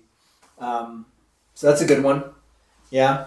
Uh, and I think it was India that said sin, right? Yeah. I mean, very generally, yeah, it is sin that uh, makes us lose sight of the blessing of our baptism. Um, so, you know, because Christian salvation and Christian life are very simple. It's very simple. Um, walk in the light. If you want to know how, read your Ten Commandments. You know, consider your station in life according to the Ten Commandments, as the Small Catechism says. Right? Confess your sins, repent, continue to trust in God, and do the things that you've been called to do wherever it is that you're in life. You know, and and uh, it's simple.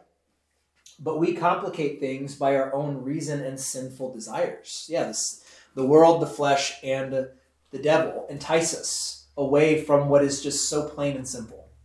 Um, so, what? How can we increase our appreciation for the sacrament of baptism and its benefits? What What can we do about it?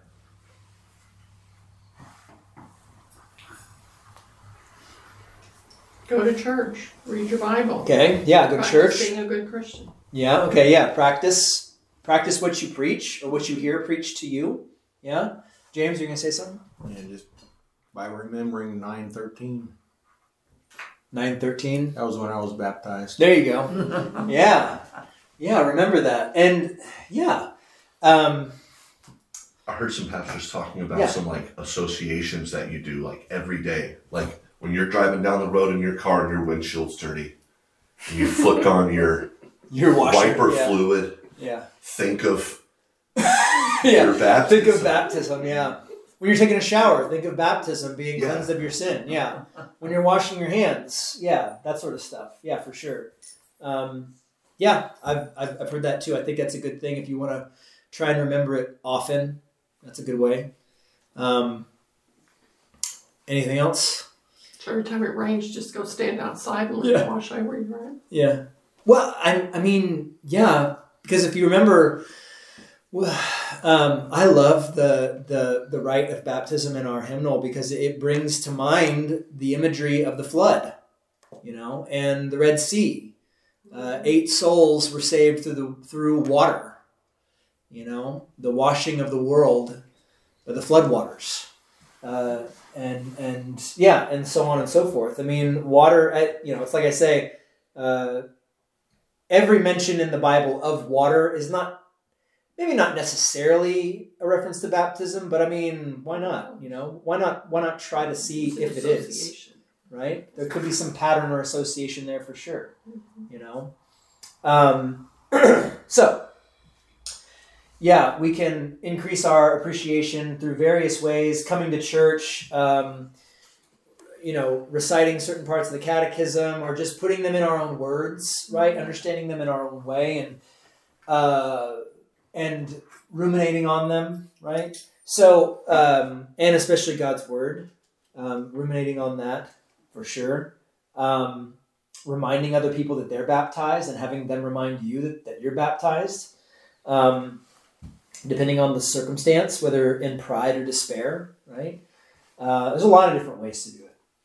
Um, so how about we move on to the next part because we're, we're way over time. Shall we Christians sin because we are not under law but under grace? Nope. Yeah, again, by no means, right? Absolutely not. Emphatic negation, as uh, it means, as that term is classified in the Greek, right? It's Me genoito, may it not be at all. Uh, why? How come? I had Yeah. kind of a long-winded analogy for this one. Okay. Uh, Yeah. No, yeah, sure. So I just finished reading a book that you gave me, Goodbye is Not Forever. And it's a true story about a girl. She grew up in communist Russia and Ukraine. Well, in communist Ukraine. Yep. Um, and of course, back then, you know, you had to really watch what you said, watch what you did, because the government could arrest you without reason. You could get killed without reason. You were Yeah. facing starvation. And then World War II happened, so the Germans invaded. And then the Russians pushed them back, and the author's mother was like, "Well, we can't stay here because we didn't commit suicide before the Russian or before the Germans got here. So now the Russians are going to kill us." So they just went to Wow. Germany and lived in Nazi Germany until the end of the war. And when the war was over, and then the Russians told them, you know, come back to Ukraine. Things are better now. You won't be in trouble, etc., etc. And the mother knew that that was a lie. Mm. And she Mm. said, No, we're going to stay here in Germany. You know, we're starting a new life here. We're not going to go back to that old way. And so I thought about that when I was reading this question that all humans, we used to live under the law of fear and the law of death. Mm. Um, and, you you know, sin is, is obviously um, not, not where you want to live. Mm. Um, but through baptism, those of us who have been baptized have been brought into this new kingdom, this new country where we're not under the reign of law, but we're under the reign of grace. Mhm. And the war is over, the battle has been won for us. And so, could we go back to living the way we used to? Mm. Yeah, but why would you? Right. When you understand the country you now live in, Exactly. uh, how could you turn your back on it? Why would you go back to where you started? Yeah, the those were the things that were killing you and starving you. Right, Uh-huh. right. Yeah, yeah, yeah. The Yeah. hindsight. It's Yeah. kind of like when uh, people from California moved to Texas yeah. and yeah. were like, "Don't bring it with you." Yeah. Yeah. Don't California my Texas. Uh, yeah, all that stuff. Yeah, yeah, yeah, yeah. Don't, I mean, don't go back to living under the law. Yeah. I I heard that as a side note. I, I I heard that there are people in Florida that now see Californian license plates, and or i- i- if they're at like the grocery store, there are people who have flyers ready to Oh, go. Gosh. And if they see a New York license plate or a California license plate, they'll go put something on the windshield saying, "Do not turn us into the place that you left." Basically, you know. Uh, I was like, "Why not? That sounds pretty good to me." Just Um, yeah, sounds very uh, yeah, yeah. I mean, non-aggressive, but yeah. I mean, it's like, please, please, you left you left that place for a reason. Please don't bring it with you. You know, kind of thing. Um, and it's kind of the same thing. I mean, politics aside, whatever. Uh, it's it's one of those things. Yeah. Why would you want to go back? Why would you want to go back into that slavery or that despair and all those things? Um, maybe because there's some familiarity. That's a tempting thing, right? I mean, It's a habit. I'm sure they were tempted on some level to say, well, all our family's from there. That should be our place to live, but we have to do you know what's best, and this is what's best. You know, um, maybe not a one to one comparison, but I think that's a really good one. That's really nice. Yeah.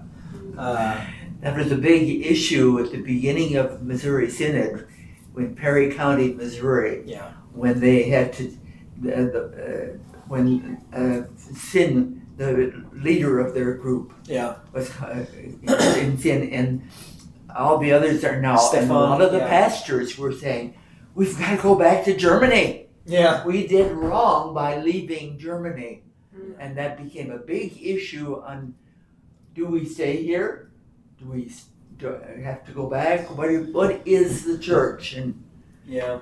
a big part of the history of Missouri Synod. Yeah, and part of the reason why we have the structure that we have. So yeah, I'm glad they Yeah. stayed. yeah, yeah, me too. Um, yeah, yeah, yeah. It's it's it was uh, yeah. There's always that temptation. Um, but anyways, yeah, that's a like good wanting point. to go back to Egypt. Yeah, right. Yeah, exactly. Yeah. They did. Oh, we were wasting away in the wilderness. We when we could have when we could still be in Egypt, uh, next to the meat pots and things like that. and- Yeah, it's like oh, come on, yeah, and with the beatings and the lashings and the hard labor and the yeah. Anyways, so that that brings us to the next point. Don't you know that when you offer yourselves to someone to obey him as slaves, you are slaves to the one whom you obey? Don't you know these things? What's the answer? Yes. Yeah, you do know these things, right? If you think about it long enough and hard enough, whether you like to admit it or not, the answer is yes. Uh, and the Romans knew this, right? They lived in a slave society. Now, uh, we kind of do too on some level if you want to really dive deep into that rabbit hole. But um, Paul uses the example to say that if you follow someone's orders, you're his slave, you serve him. So that begs the question who do you serve? I, I mean, and that's that's that that's a rhetorical question to say. That's something we should ask ourselves regularly. Who am I serving and what I'm doing right now? Right? Am I serving my sinful flesh? Am I serving the world? Am I serving essentially the devil? Or am I serving God in what I'm doing? Who do I belong to? Right? Um, and it's I've mentioned this before. I've touched on this before, but I think it's worth discussing. I mean, sla- uh, slavery is discussed in the Bible in a way that is very contrary to the way we've probably learned about it in school or in history as Americans. Right? We've all heard that slavery is an abomination and it's a grave sin. But I mean, Scripture doesn't talk like that. What do you do with St. Paul saying, if you are a slave and you have the ability to become free, go ahead and do it. But if not, don't worry about it. Be the best slave you can be, basically. Serve your master as if you're serving Christ. To go back to the small catechism, we have the table of duties. We have it as uh, to employees, and we in Luther took from uh, the part in Ephesians where Paul says, "Slaves, obey your masters." Right. So it's like again, we may not live in the overt slave society like the Romans did, but I mean, we have like wage slavery. We have we have um, all kinds of slavery today in this world. Maybe not necessarily in this country as overtly as in other countries even today, but slavery is still a thing, and uh, we shouldn't shy away from talking about it the way that the Bible talks about it, right? The way the Bible talks about it. Um, and uh, yeah, so it's just one of those things that um, we shouldn't. I think I told told you I got into this discussion with one of my friends at the seminary, and he was like, "I, I just don't think we should talk about it as slavery. We should call we should say that we're servants of Christ." It's like, okay, but what what's the goal there? Like, what's what's the point in softening the language? I mean, slavery is a real thing, and um, I think it's actually pretty interesting. The more you dive into like even our own Civil War, yeah, the North didn't legally have slaves, quote unquote, but look at how they treated the people that worked in the mills, the the immigrants, the Irish or whoever came over, and they worked in the factories and they lived in tenement housing provided by their employer, and they're just like, no, they can, they're free to come and go. It's like, are they really though? Are they really though? Mm-hmm. Because they're relying on you for a lot, kind of like a slave does, right? So we got to be clear about what slavery really means and what it really looks like and all stuff like that. Not not shying away from it, but talking honestly about what it really means to serve one as a slave, right? Can I say something? Yes, please. Before I came over here tonight, Megan asked me, she says, What is the topic tonight? And we was telling her stuff, and I got to this point about, yeah, and you know, that if you choose God, you're, you know, a slave to the righteousness and you're a slavery of God. You don't be a, you, you choose not to be a slave to the devil. And that word right there Mhm. just really, she, I don't like that, that white, you know, and I said, well, you gotta remember back, like during Ben Hur, okay? yeah. Being a slave meant it was more you were like an employer. Or Right. employee, right? And if your if your master treated you well, you know, slaves like that, they didn't necessarily want to leave their master because it wasn't like the slavery. I said, you know how words have different definitions? Well, yes, slavery can be holding somebody against their will, but it can also mean somebody that just obeys because they want to obey. But she could not wrap herself that that word slave, like your friend said, hmm. Had such a negative connotation to it. And that comes from the education system. Yeah, yeah, yeah. You And- think slave and you think automatically. Civil War slavery. You think Yeah. you think you know chains and whips and Uh-huh. you know it's like they're Negative, they're you know negative. you know all the stuff like that but it's like well i mean uh, no scripture scripture does not say that slavery is a sin in fact we're going to look and see um, things about uh, slavery in a minute here about what the bible really does say free free to be slaves of righteousness but let's let's move on here and we'll and we'll get to that point because we're running really really late on time so, what benefit did you reap at that time when you were a slave to sin from the things you are now ashamed of? So, would you- Eternal damnation. yeah, what did you get? Yeah, eternal damnation. What else? Was there anything good that came from it? Being a slave to sin? Yeah, was there anything good that came from it? I put things that I thought were good. Sure, yeah. Yeah. I put just like uh, bodily pleasure, Uh-huh. temporary escape from life's pleasures.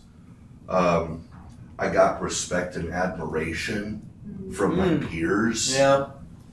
Okay. Um, yeah. but how long did that last? Um, yeah. Yeah. Not long, yeah. yeah. Not very long. Not very long. Yeah, not very long. I mean, because the benefits of sin are really an illusion. Right? Uh, it's it's like a magic trick. It's right before your face and then it's gone. Right? Blink of an eye, it's gone.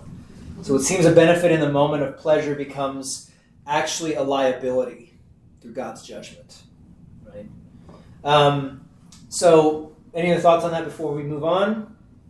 Uh, I know the world teaches you to live life with no regrets. Yeah, right. Live Yeah. a regretless life. Yeah. Deserve Stuff like it. that. And, I every, that. and I would like to say that, you know, but no, I got a bunch of them. Well, yeah. I mean, contrition means that you regret things, right?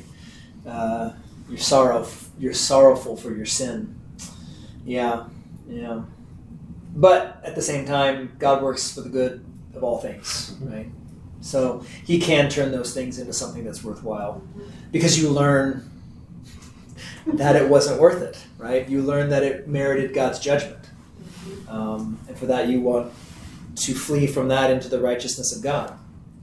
So, this portion of Romans gives us a foundation for our understanding of individual justification through faith. It anchors our understanding of individual justification in baptism. This sacrament continually assures us that we are united with Christ. Death no longer rules us. We will share in the resurrection. So, in view of Paul's teaching about sin and the human will, why do so many Christians receive baptism as babies? They didn't do anything wrong, right? Original sin. Is it Yeah. because it's God's good grace and will that they do so? Yeah. It's original sin. Yeah, born with sin, born in sin. Psalm fifty-one five, right? And uh, for I, I was in, uh, for in sin did my mother conceive me, right? Uh, our spiritual needs demand a spiritual remedy, which the Lord applies in baptism. Right? So yeah, I mean, like babies didn't do anything wrong. Why are you gotta, why are you gotta baptize a baby? Well, babies die. The wages of sin is death. They need to be baptized. You know, they need to receive the the grace that God offers in that. Uh, any thoughts on that? Because God desires all people to be saved. And babies are all people. Babies are people. That's right. That's right. Babies are included in all nations. Yes. Um, so Romans six provides an excellent foundation for our understanding of sanctification or holiness. uh, we see our death to sin and our new life through union with Christ in baptism as a daily source of power in the struggle against sin. See Luther's Small Catechism, as I mentioned before, on holy baptism. I think it's part four. Um, uh, Christians sometimes talk a lot about eternal life at funerals, and too much, and, and much too little about the reality of the resurrection as an important aspect of our eternal life after the last day. Christ redeemed his creation, including our bodies. A vital part of our eternal life is the resurrection of these bodies, and you can see that in 1 Corinthians 15. Um, I'll pause here uh, because that just made me think of something. Uh, somebody got us, when we went up to Ohio, there was a family there who had two little girls, three, two, anyways, a couple little girls, and um, they saw that Charlotte had a book. It was like a picture book, and it was a hymn. It was uh, either Dear Christians, one and all rejoice, or um, uh, Lord, keep us steadfast in your word. And it, it and so it, it has the stanzas on each page and pictures that say what's going on, and stuff like that. It's great, great little book. And so she said, Do you have the one for the hymn, Lord, thee I love with all my heart? And we said, No. We'd seen it and we were hesitant on getting it because it's just so heartbreaking. Uh, and Charlotte, and so they got it for her. And so now we have to read it all the time to her and sing it to her all the time. And when I say it's heartbreaking, y'all know the hymn that I'm talking about? Uh, Lord, thee I love with all my heart. I pray thee ne'er from me depart. You, you kind of heard the, t- the tune before. Um, what what happens in it is that it talks about. It's basically praying to God that He would not depart from you because, and, and to help you live a good life, a good godly life, and that in the end, like the last stanza is just the one that absolutely tears me to shreds because it is, um, it's, it's, it's where you say, um, uh, um, uh, uh, what is it? Lord, let at last thine angels come to Abram's bosom, bear me home that I may die unfearing. And it just goes on about what it means to die in faith. And then, oh, it's got this part where it's like, uh, and and in my narrow chamber, and in that narrow chamber keep, that's the grave, my body safe and peaceful sleep until thy until thy reappearing. And then from death awaken me that with mine eyes with joy may see um, the Son of God, thy glorious face, my Savior and my fount of grace. O Lord Jesus Christ, my prayer attend, my prayer attend, and I will praise thee without end. And what kills me about that book is that it shows in the midst of all these stanzas in the in, in the hymn, shows a little girl that gets cancer.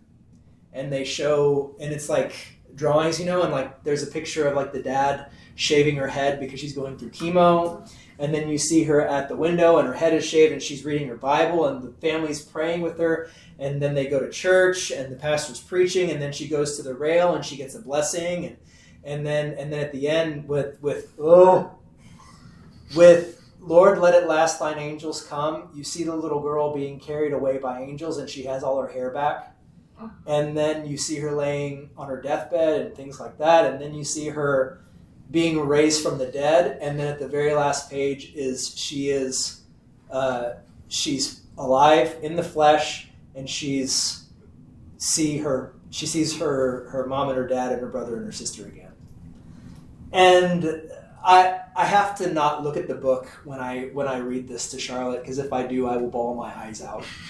Um, and I told my mom that, and she's like, "Well, then don't read it to her." And I was like, "She's like, that's," and she was she was trying not to say awful, but I was like, "No, mom, it's beautiful. It's beautiful, man. It's beautiful that this little girl dies in faith, and you see at one point she's on her deathbed, and the pastor is there in his in his alb and his stole, and he's holding a crucifix. He's holding a crucifix before her eyes for her to fix her eyes on while she's dying. I was just like, oh, it's just, but it's beautiful because they're reunited on the last day. They're reunited in the flesh with, you know, the mom and the dad and the brother and the sister, and they live eternally forever in bliss and joy because of what Christ has done in his resurrection. Ah man, sorry. It's it's just wonderful. It's wonderful. So, and that's the promise that we receive in baptism, right? That is the promise we we receive. And in a funeral, which we're going to have a, a memorial service on Saturday, but in a funeral we have over the casket we have the funeral pall and it's white. And there is something that I say as the pastor I say in baptism this person was clothed with the righteousness of Christ. And that's what this pall points to. You know, and that in death we rem- we are reminded of the new life that they have because of what Christ did in their baptism. Beautiful, man. Beautiful. All right. Yeah, lighten the mood a little bit. It's not light enough. Oh, it's emotional right now. Oh, it's yeah, I know. It's it's pretty heavy. It's pretty heavy stuff. Yeah, That's go I ahead. said lighten it a little. Yeah, I got you. So I'm picking up what you're putting down. yeah, Yeah. His grandmother passed away just recently, Mhm. and we took the the kiddos to the service Yes. so they know, and she's in heaven and everything. Well, two weeks ago, I had to put my dog down, Mm-hmm. and I had her for 14 and a half years. Wow. And so it was hard. Yeah. And we were burying her. They were going to bury the dog in the yard. We're burying the dog in the yard. And Patrick goes, Is Lady with me, Mom? And I said, Well, yeah, probably, you know. and he goes, Well, just think, it won't be long. You'll be there too. Thanks, buddy. Patrick's got the. he thinks he's He's best. just got it. That's so great.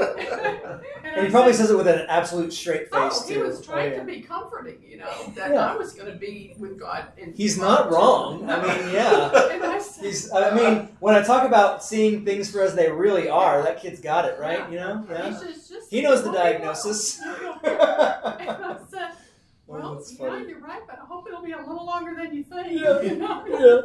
He said, yeah, just think it won't be long. You'll be there too. I was That's trying to say you'll be with them again. Yeah, he was Uh, trying to be comforting. From the mouth of babes, isn't it great? so- Oh, I love it. Yeah, yeah. All right. and this coming Sunday is the parable of the uh, the Good Samaritan. But before that, Jesus says, "You know, I thank you, God, that you have hidden these things from the wise and shown it to the infants." You know, it's like even these things. It's great. All right. Uh, so, freed to be slaves of righteousness. We'll just kind of close fairly quickly, unless you want to get into some more things here. The rest in the rest of Romans 6, Paul uses a surprising paradox to describe the Christian life. Freed slaves going on to a new slavery. He explains the new life that is lived to God as a life in which we are free to be enslaved to righteousness. All right. Uh, so to understand Paul's argument, read Exodus 21, 2 through 6. Which, if you want to thumb there and read along with me, I'll just read it real quick. Um, Hang on a second. Um, uh, so Exodus, what is it? Exodus twenty-one. 21. Yeah. So Exodus twenty-one, verses Two through two through six. Uh, if you buy a Hebrew servant, he shall serve six years, and in the seventh he shall go out free and pay nothing. If he comes in by himself, he shall go out by himself. If he comes in married, then his wife shall go out with him. If his master has given him a wife, and she has borne him sons or daughters, the wife and her children shall be her master's, and he shall go out by himself. But if the servant plainly says, I love my master, my wife, and my children, I will not go out free, then his master shall bring him to the judges. Uh, he shall also bring him to the door or the doorpost, and his master shall pierce his ear with an awl, and he shall serve him forever. Okay. Now some people are like an awl. Oh, it's like a it's like a tool that you poke holes into leather, or so it's like a spike. So it's like he pierces his ear. Pierces his ear. Mhm. Yeah, he pierces his ear, um, and shows him that he belongs. That's that's his mark, right? So, uh, under what conditions might a slave return to slavery? Love of the master. Yeah, If love it's it. a happy, ma- if it's a good master. Right. love of the master, love of the family. Um, yeah, Both of my translations says brought before the Lord, not brought before judges. yeah. Um, let me see here. Someone else said that that it brought brought before God. Um, Judges last night. yeah, it depends on your translation, I think. Um, this one said. I'll have to look into that. Because Yeah, I was because I was wondering excited. I was that. like, ooh, this is baptism. In the presence of God, you're being marked. Oh, interesting. Yeah, possibly. Um, yeah, given a given a sign that says who you belong to. And mine says, shall bring him to God. Yeah, the ESV says says to. God, and then to judges. I think I need to look and see what that really. Could it could it just mean somebody of authority? I don't know. I I don't want to answer definitively. Let me let me see. If you want to bear with me for just a minute, maybe I can check out the Hebrew. Uh, what I can glean from that. Uh, thankfully, I have tools for this. Um, so what is this? Exodus 21. 21. Exodus twenty one two six. Was it six? Yeah, Two through six. yeah, yeah. But the specific verse we're looking at. Yeah. Uh, present him, his master, To- officially, uh, Yeah. It's in verse five, Five. six. six. Mm. Um, So it's Exodus six. to the. s- Um, no, not that. Well, But mine says judges, so that means plural. There's more than Well- one. So if it was God, It must Well- be. it would different say word. judge. Yeah. What So- would that mean bringing somebody before God back then? Would they have to go to the temple To temple the temple. with um, so all the priests I think and, judges and means everybody? people. El Actual, like Yeah, the Elohim. Church. probably the people that Moses Mhm. set in place to decide. Yeah. Yeah. because it's it's a plural. Yeah. It's not a Mhm. judge.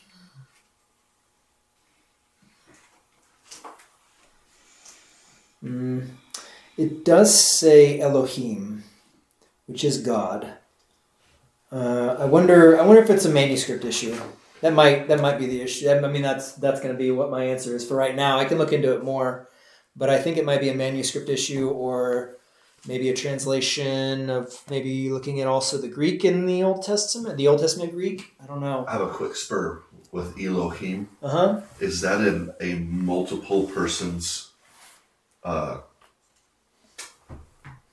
name for God? So it's a pluralized Like a name. pluralized, like basically recognizing that there are multiple uh, persons in the Godhead Um. instead of saying Yahweh. Yeah, uh, Elohim.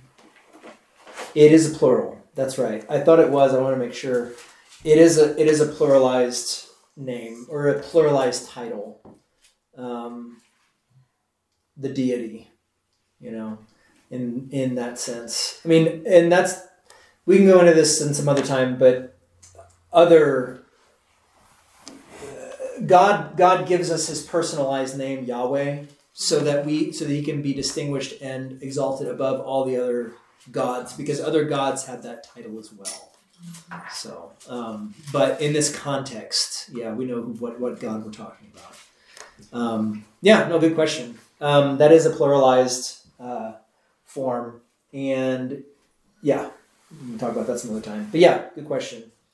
Um, so i'll look into that because yeah some some say god and some say judges um, I want to see why the New King James says judges at least, and then maybe the NIV says judges as well, right?